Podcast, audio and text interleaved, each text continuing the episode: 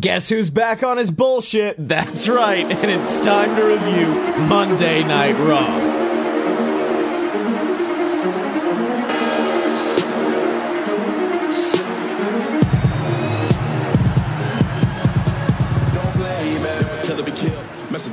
So, full disclosure, I was going to start back reviews last week, and then Goldberg came out to the ring, and I said, fuck no, I'm not doing this because it wasn't good. And after getting upset about Sting's debut in AEW, I just didn't want to be the guy who hates WCW legends.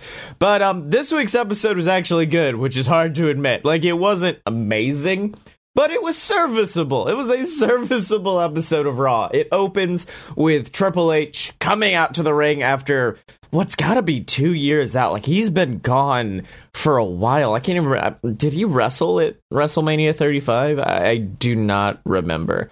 Um, but he comes out to the ring and basically is like.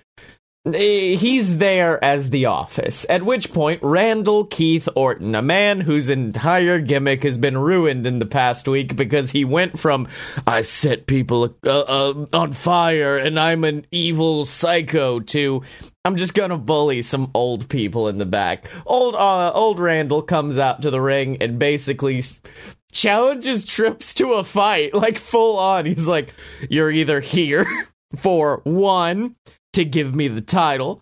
Two, to give me number 30 in the Royal Rumble. And if you're not either of those, we're going to fight. And um, that was the introduction. Triple H did great, but Triple H is always a great promo he's talking about the fact that uh, he was so proud of Randy for setting the Fiend on fire because the Fiend was the one thing standing between Randy and the WWE Championship. I don't know how that math works, but apparently it's true. Um, so because of that, he uh, then goes on to say, "But I don't understand why you're going after legends. G- setting the Fiend on fire was helping your career move forward. You were ruthless in getting what you wanted, and that I respected. But." Going after these legends isn't getting you anything, which is a really nice dissection of the legend killer character. Like, yeah, it's cool to have the fact that you beat the Undertaker or whatever under your belt, but what's it do for your career? It doesn't do anything really. So, yeah, it was a nice little dissection. Randy challenges H to a fight. Triple H says no, he's there as the office. He's not there for a fight. And then this is where it got rough because instead of having anything clever to say, Randy pulls up the same, oh, Stephanie's got your balls in her purse, doesn't she? Line that I think. I think you're you're legally required to use in a promo against Triple H at this point because everybody does it. Um, so he does that, and then Triple H punches him in the face, and then Randy laughs and says, I guess that's a yes. And that was an opening segment. It was actually a killer opening segment. I'd say that was probably segment of the night, in my opinion. I really enjoyed it. Uh, then we get a recap of Lacey Evans flirting with Charlotte's dad last week, and God, this storyline. I'm happy they got it out of the way early because this is the worst storyline going in WWE right now. Uh, Charlotte cuts a promo where I love the fact that she was like, It's 2021. Why are you asking me about my dad? Because, like, yeah, Charlotte's a great performer on her own. And yet, for some reason, WWE is trying to rehash the old, oh, everyone just calls me Ric Flair's daughter storyline, which they don't. So I don't know why they're bringing it up. Uh, Lacey cuts a promo. She's the worst. And then we get a nice little message from Drew McIntyre where he tells you to wear a fucking mask, you freak. Put on the mask. Put on the mask. Be safe in public. Do social distancing because the WWE champion has COVID and I. I hate it. So, yeah, wear a mask. Fuck you, says Drew McIntyre. Then we get Lacey Evans versus Charlotte, and I loathed this match. Not because I hate the storyline either. It's the fact that the storyline the the wrestling was not consistent with the storyline because you would think after what Lacey did last week, after flirting with Ric, after flirting with Ric, and after all of this, that Charlotte would be furious at her. In fact, her promo, she even says, I'm going to go teach this classless woman how to be a lady, which is a nice shot at Lacey's gimmick. And yet, the match began with Charlotte smiling. And then they lock up, which I understand that's like the basic way to begin a match, but that's not how the storyline needs to work. That's not how the story needed to work. Charlotte needed to come out like a house of fire, beat down Lacey Evans, show that you do not disrespect the name of Charlotte Flair, pin her, and all that. And then, like within another minute of the match, Charlotte goes for a roll up, and I'm like, no, that that's what ends. That if if you roll her up and get the victory, that means you can't hurt her anymore. It made no sense. I really, really didn't like it. Uh, the only moment of the match I really enjoyed was Charlotte. She's so she has such good core strength that she just had Lacey like in a leg headlock, which uh, in the leg, leg scissors, and she was just flinging her around the ring using her legs. It was really fun.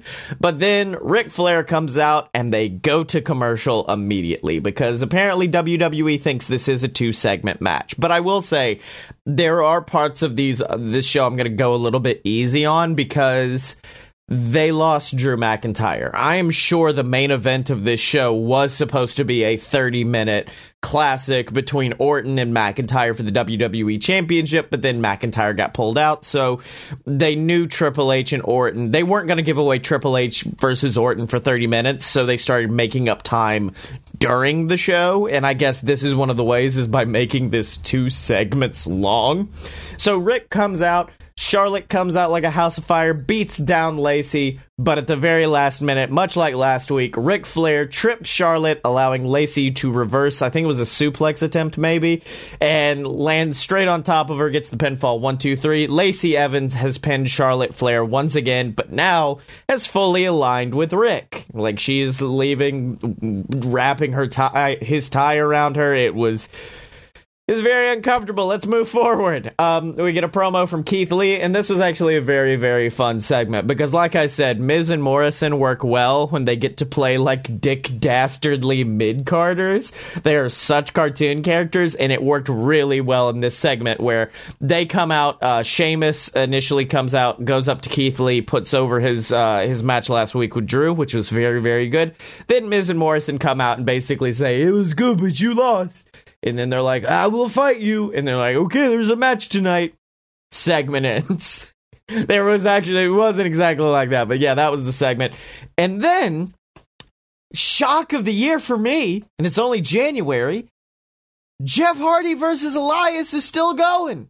I thought that ended. I thought that ended when when fucking Elias got electrocuted and Jeff cracked his head on steel steps, but apparently not. Um, so that's still happening. And uh, Elias comes out to the ring. He's got his fingers wrapped up and says, I can't wrestle. My hand is injured, leading Jaxson Ryker to take his place. And, and what is like the fastest match I have ever seen Jeff gets a little bit of a comeback, goes to the top rope, goes for a swanton, but before he can hit it, Elias distracts him, allowing Jaxson Ryker, the this massive beast. I yes, I know he's a shit person, but he's a massive man. He won by a roll up. Yeah, that's how you do it. So he wins via a roll up because fuck it. Uh, Elias and Jackson start to exit, and then um, Hardy grabs a mic because we have to keep we got to keep adding time into the show, and says, Elias, I think the only reason you don't want to fight tonight is because you don't want to admit Jaxson Ryker is better than you. And that's a nice way to get Elias into another match. So now we have Elias versus Jeff Hardy. Uh, the best part of this, in my opinion, was Elias looking at Jackson before the match and going, hey, don't interfere in this match. Wink. No matter what happens, don't come in the ring wink. It was very good. And then it was a it was a match. It was a basic match. I've seen these two wrestle so many times that i'm like yeah that's what these two can do. And then at the end of the match uh, jeff hits the swanton gets the pinfall. Jackson gets in the ring and elias looks up at him and he goes why didn't you help me? And Jackson, which i hate because he's he's a MAGA idiot but he looks at him and he goes You told me not to. It was a very good moment. Like I said, Raw, it, it wasn't any of the bad stuff outside of the Ric Flair angle. None of it was offensive. Like, even if the stuff that was bad was still pretty good. Then we get Morrison and Miz taking on Keith Lee and Sheamus in a match that was set up earlier in the night you want to see some big boys do a bunch of punches? Because that's what this was. This was some vicious work from Keith Lee and Sheamus. And moment of the night has to come for when Morrison is backed up into the corner. Keith Lee charges him, connects, and then the whole ass turnbuckle gets ripped out of the ring post, causing Keith Lee to go from, you know, aggressive Keith Lee, yeah, to did I do that? like he looked up with the best smile. It was great. Um, then I got mad because they started to put the ring the ring ropes back up. I'm like, no, let him wrestle with them off. You can fix that later. Um, but yeah, that was it was fucking great. Um, then Lee gets the hot tag, probably the best hot tag I've seen in a while. Destroys Morrison and Miz. And then right before he can hit his hit the spirit bomb, Sheamus blind tags, gets in, and hits a brogue kick. And I loved this because I believe it was last week or sometime recently where uh, Keith Lee blind tagged to Sheamus, and Sheamus was mad. This time, Keith was smiling, like he just kind of looked at him like, "You son of a bitch, why would you do that?" And that was really cool. I enjoyed that. I really liked the chemistry that Sheamus has with a lot of these guys because he's been around forever. You can tell he's friends with everybody, and I like the chemistry between Drew, Keith Lee, and Sheamus. Like that's a fun little trio there. And then they go to commercial. Actually, no, no. first thing, Triple H, he wants to fight. There, there, there's a promo. And then we come back and Sheamus and Keith Lee are fighting for no apparent reason. Like, you could have filmed an angle during commercial and showed it. Like, showed Keith Lee, like, pull like shaking Sheamus's hand, then pulling him in close, like, don't you dare blind tag on me ever again. And then Sheamus popping him in the mouth. Like you could have done that, but no, they were just like, they're fighting now because we lost a 30 minute main event and we gotta make up time somewhere. And this is one of those times where something bullshit happens and I'm okay with it because of what I get. Like I'm like, yeah, for the sake of storyline, I don't like it, but I do get to see a fucking hoss battle, and that's exactly what it was. It was just two big boys, two big men slapping meat going at it. Uh, at one point, Keith just goes, "You think you tough?" As he's just beating the shit out of Sheamus. It was great. Um, Sheamus has gotten so good in the last year. Honestly, like he had that classic with Riddle. He's had some really good matches. He's adopted a more technical style, which I like a lot. And I love his new like I've said it before. His new like Peaky Blinders alcoholic Irish guy that just wants to beat people up. I really dig that. I really, really dig that. Um, Keith gets the spirit bomb for the finish, and yeah, it was a good match. After the match, they look at each other, and you can see that aggression, and then they just pull each other in for a hug. I do like this new thing all the top baby faces on Raw are getting, which is just yeah, we'll fight. I don't fucking care. I'll fight whoever. I'll fight my best friend, but afterwards we'll go have a pint. Like, yeah, it's real cool. Um, then we get a recap of last week's main event, and then Goldberg, Goldberg, fuck. And McIntyre responds to Goldberg. And this promo was essentially, hey, what the fuck? he was like, I grabbed the microphone and I wanted to thank all the legends at ringside. And then some fucking bullshit happened. and then he just looks at him. He goes, You let your legacy down, Bill. And I went, Shit. That's very, very good. He he it was just McIntyre calling out Goldberg for bullshit and basically says the only reason you want to do this is because you've never had this, the WWE championship, which I I don't know if that's correct. Has Goldberg really never had the WWE? Because I know he's had the World Heavyweight. I'm actually Googling this.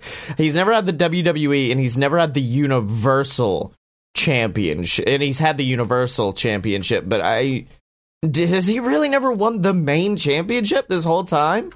That's the other problem with having two World Heavyweight Championships on your show is when you say something like, you never ha- held the big title. I'm like, well, yeah, but was it this big title or the other big title? You know, like that's the Wow, yeah, he has never held the WWE Championship. That's interesting. Um, then uh, Matt Riddle annoys Lucha House Party backstage because he's going to fight Bobby Lashley later that night, and he just needs to annoy somebody. Then we get Xavier Woods versus T Bar, which was fucking great. Now, we did come at the caveat of the sad announcement that unfortunately Kofi Kingston is out with a jaw injury, I believe, right now. But yeah, I'm excited to see Singles Woods, and he certainly put on a fucking performance here. Like it, it started off as a bump and feed, which is really what you have to do for T Bar. He's such a massive force that to really build him up, you've just got to let him do everything, keep bumping, keep feeding. Then Xavier gets a massive comeback, but at the last last minute. Uh, he gets distracted by the rest of Retribution. T Bar picks him up. Feast Your Eyes, which I think they renamed Eyes Wide Shut or something like that, which is fucking gross. Um, but yeah, hits Feast Your Eyes, which is probably one of my favorite finishers in WWE today. T Bar wins, and I just, yeah, make retribution baby faces like I, I know it sounds bizarre because usually in the world of wrestling it's like how do we fix this oh make them heel no I think a babyface retribution stable could easily be the best shit ever. Like imagine babyface Shield, but coming with the added charisma of Mustafa Ali and how like like imagine if the Shield and were they called the Carnies? What was the group with um Kurrgan and all them in it? The oddities. Yeah, that's that's who I'm thinking of. Yeah. Imagine if like the Shield and the oddities had a weird little baby. That's what Retribution could be, and it could be really, really fun. So now we get a promo from Randy Orton where he just says, he's we're gonna fight we're gonna fight right later i do love psycho randy where he's just like triple h knows everything about me but one thing he doesn't realize that's changed is i have a new hatred for myself but I use that hate because I'm a spooky, scary man. And I'm like, you bullied people backstage, you little weirdo. Now we get Riddle versus Lashley. And this was a real Kushida versus Velveteen dream match for me because I just got to revel in seeing a shitty person get the crap kicked out of him. And yeah, that's exactly what happened. Bobby Lashley decimated Riddle. Like he destroyed him. Within the first minute of the match, Riddle had like a busted lip. And that just added to the brutalities. Bobby kept beating him down and beating him down. And then after the match, because yeah, it ended quickly. Like Riddle tried for that bullshit from last week where he kicked off the ropes, distracted the referee, tapped out, and then rolled up Lashley because I guess they're trying to make him Eddie Guerrero or maybe Orange Cassidy. I don't know what they're doing with this guy. Um, tries for that again, but Lashley keeps him away from the ropes and he is forced to tap out with both arms. So Riddle has been absolutely destroyed. He still grabs a microphone though, and he still is like, Hey MVP, I couldn't beat Bobby Lashley, but I can beat you. Like, okay, yeah, I got to see Matt Riddle more today. Cool.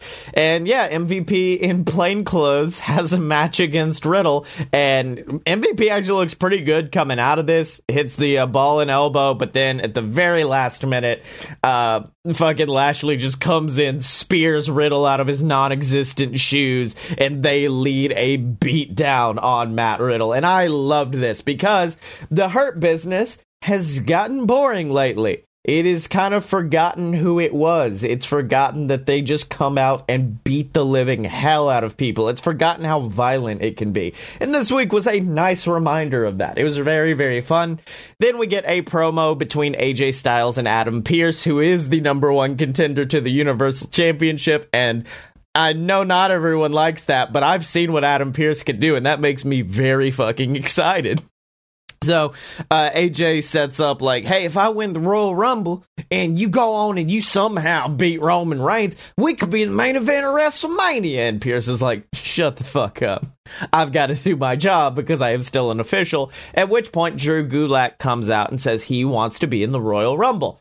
And uh, this was kind of weird because I've never seen WWE publicly, outside of a few times, be like, Well, Drew, you've got to earn your way into the Rumble. AJ Styles is in the Rumble because he's AJ Styles. I'm like, okay, just blatantly show the double standard there. But yeah, uh, it was really fun. And then it sets up a match that could have been phenomenal, pun intended. AJ Styles versus Drew Gulak. If Drew manages to win, he gets put into the Royal Rumble. And I was excited for this because I was like, I know how good Drew Gulak is. And he was. Like this match, it was very short, but it was very good. Um, but then Drew gets tossed out of the ring and then almost scares him and he goes back into the ring and gets hit with a phenomenal forearm and gets pinned. And I'm like, nah, fam. No, this needed to be, in my opinion, like, do you guys remember before he joined uh, Seth Rollins and before the Rey Mysterio bullshit, when Murphy was in that weird storyline where people thought he ran over Roman Reigns with a tractor or whatever that storyline was. Yeah, he put on classics with Roman, with Daniel Bryan. I think he actually beat Daniel Bryan. That's what this needed to be. You could promote Gulak a little bit, build him up, put him on the level of possibly getting a United States Championship match and yeah, put him in the Rumble. And then people see him as an underdog in the Rumble, someone to root for. But no, he just kind of gets kicked out at the last minute. But yeah, I'm, I'm, this is one of the moments where I'm like, I'm kind of glad they had time to waste because they gave them more time than I think they were originally planning to. This match maybe wasn't even planned. yeah, I liked it. It was a really good match. It was really, really fun. It was fun back and forth. It was like being in Chikara all over again. So now they do a like five minute video explaining who Goldberg is in case you've forgotten in the past two years. And yeah, I just skipped that. I did not watch that. And then I had, it had a really cool moment where Keith Lee came up to Triple H and was like, you've had my back since I came here let me have your back. Let me take on Orton. I fought him before. I can do it again. I'm two matches in. I can go for three. And Triple H says, no, I have to do this. I have to end what I started. And I like this. I like I, I, like NXT guys showing us how much Triple H has done for them. Like, I honestly wouldn't mind in the future a stable of NXT guys led by Triple H, like running roughshod. Like, that would be really fun. Because I like it, it, shows a more personable side to Triple H because we either get the game or we get corporate H. We don't really get the personable side of him, and this was a fun moment showing that.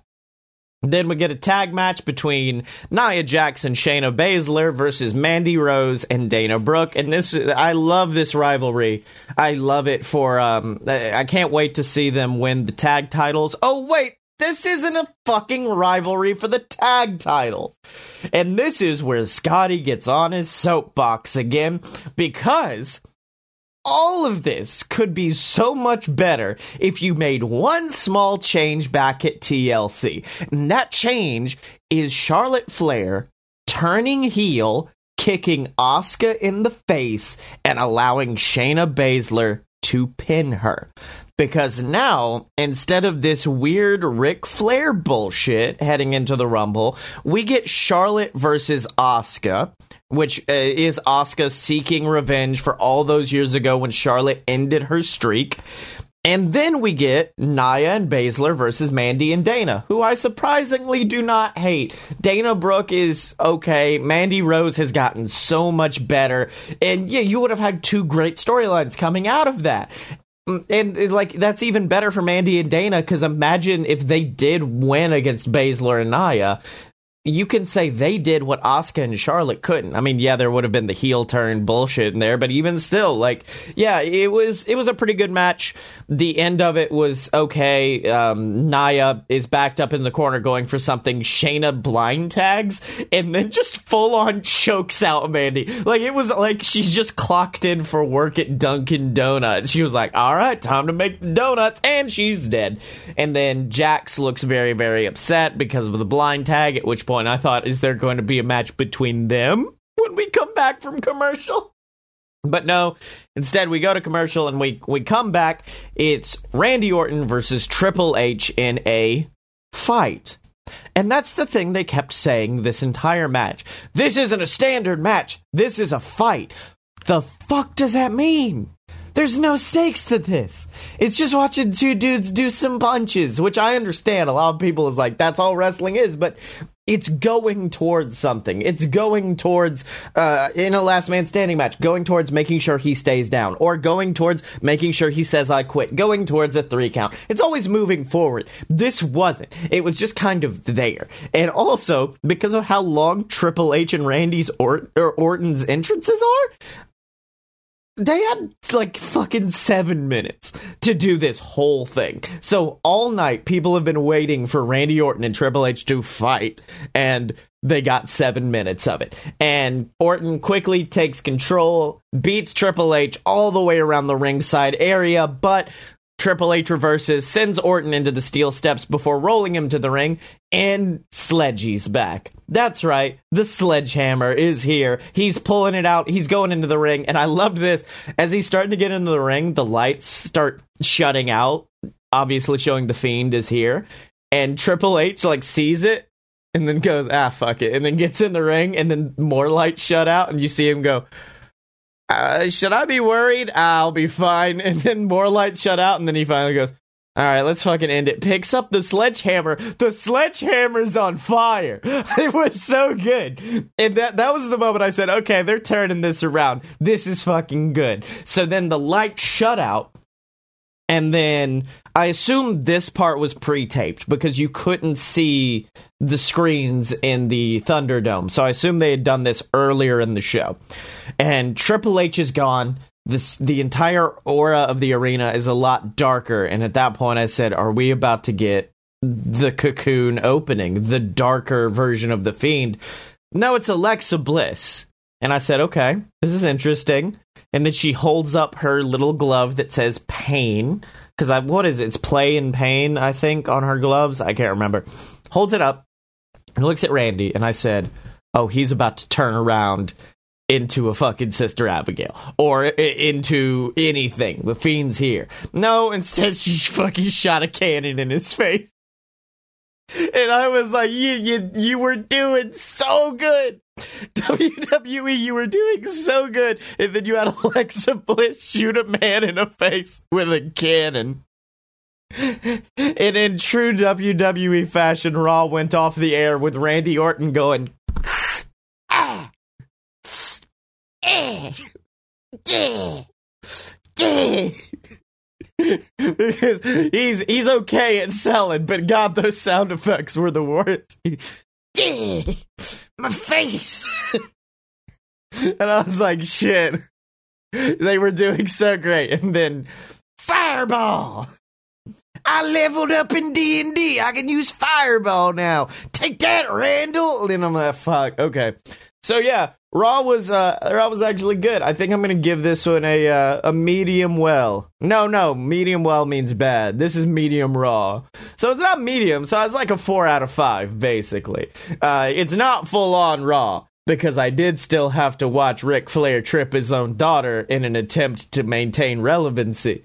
But uh, yeah, outside of that, it was good. Now I will say I was a little. I in uh, all of my reviews, you do need to take with a grain of salt because I didn't watch this live, meaning I got to skip commercials and entrances and recaps and all that. Basically, I'm giving you the distilled version of Raw and making sure, like, and it sucks because if you watch it at 1.5 speed and skip entrances, recaps, and all of that, it takes you about 45 minutes to watch all of Raw.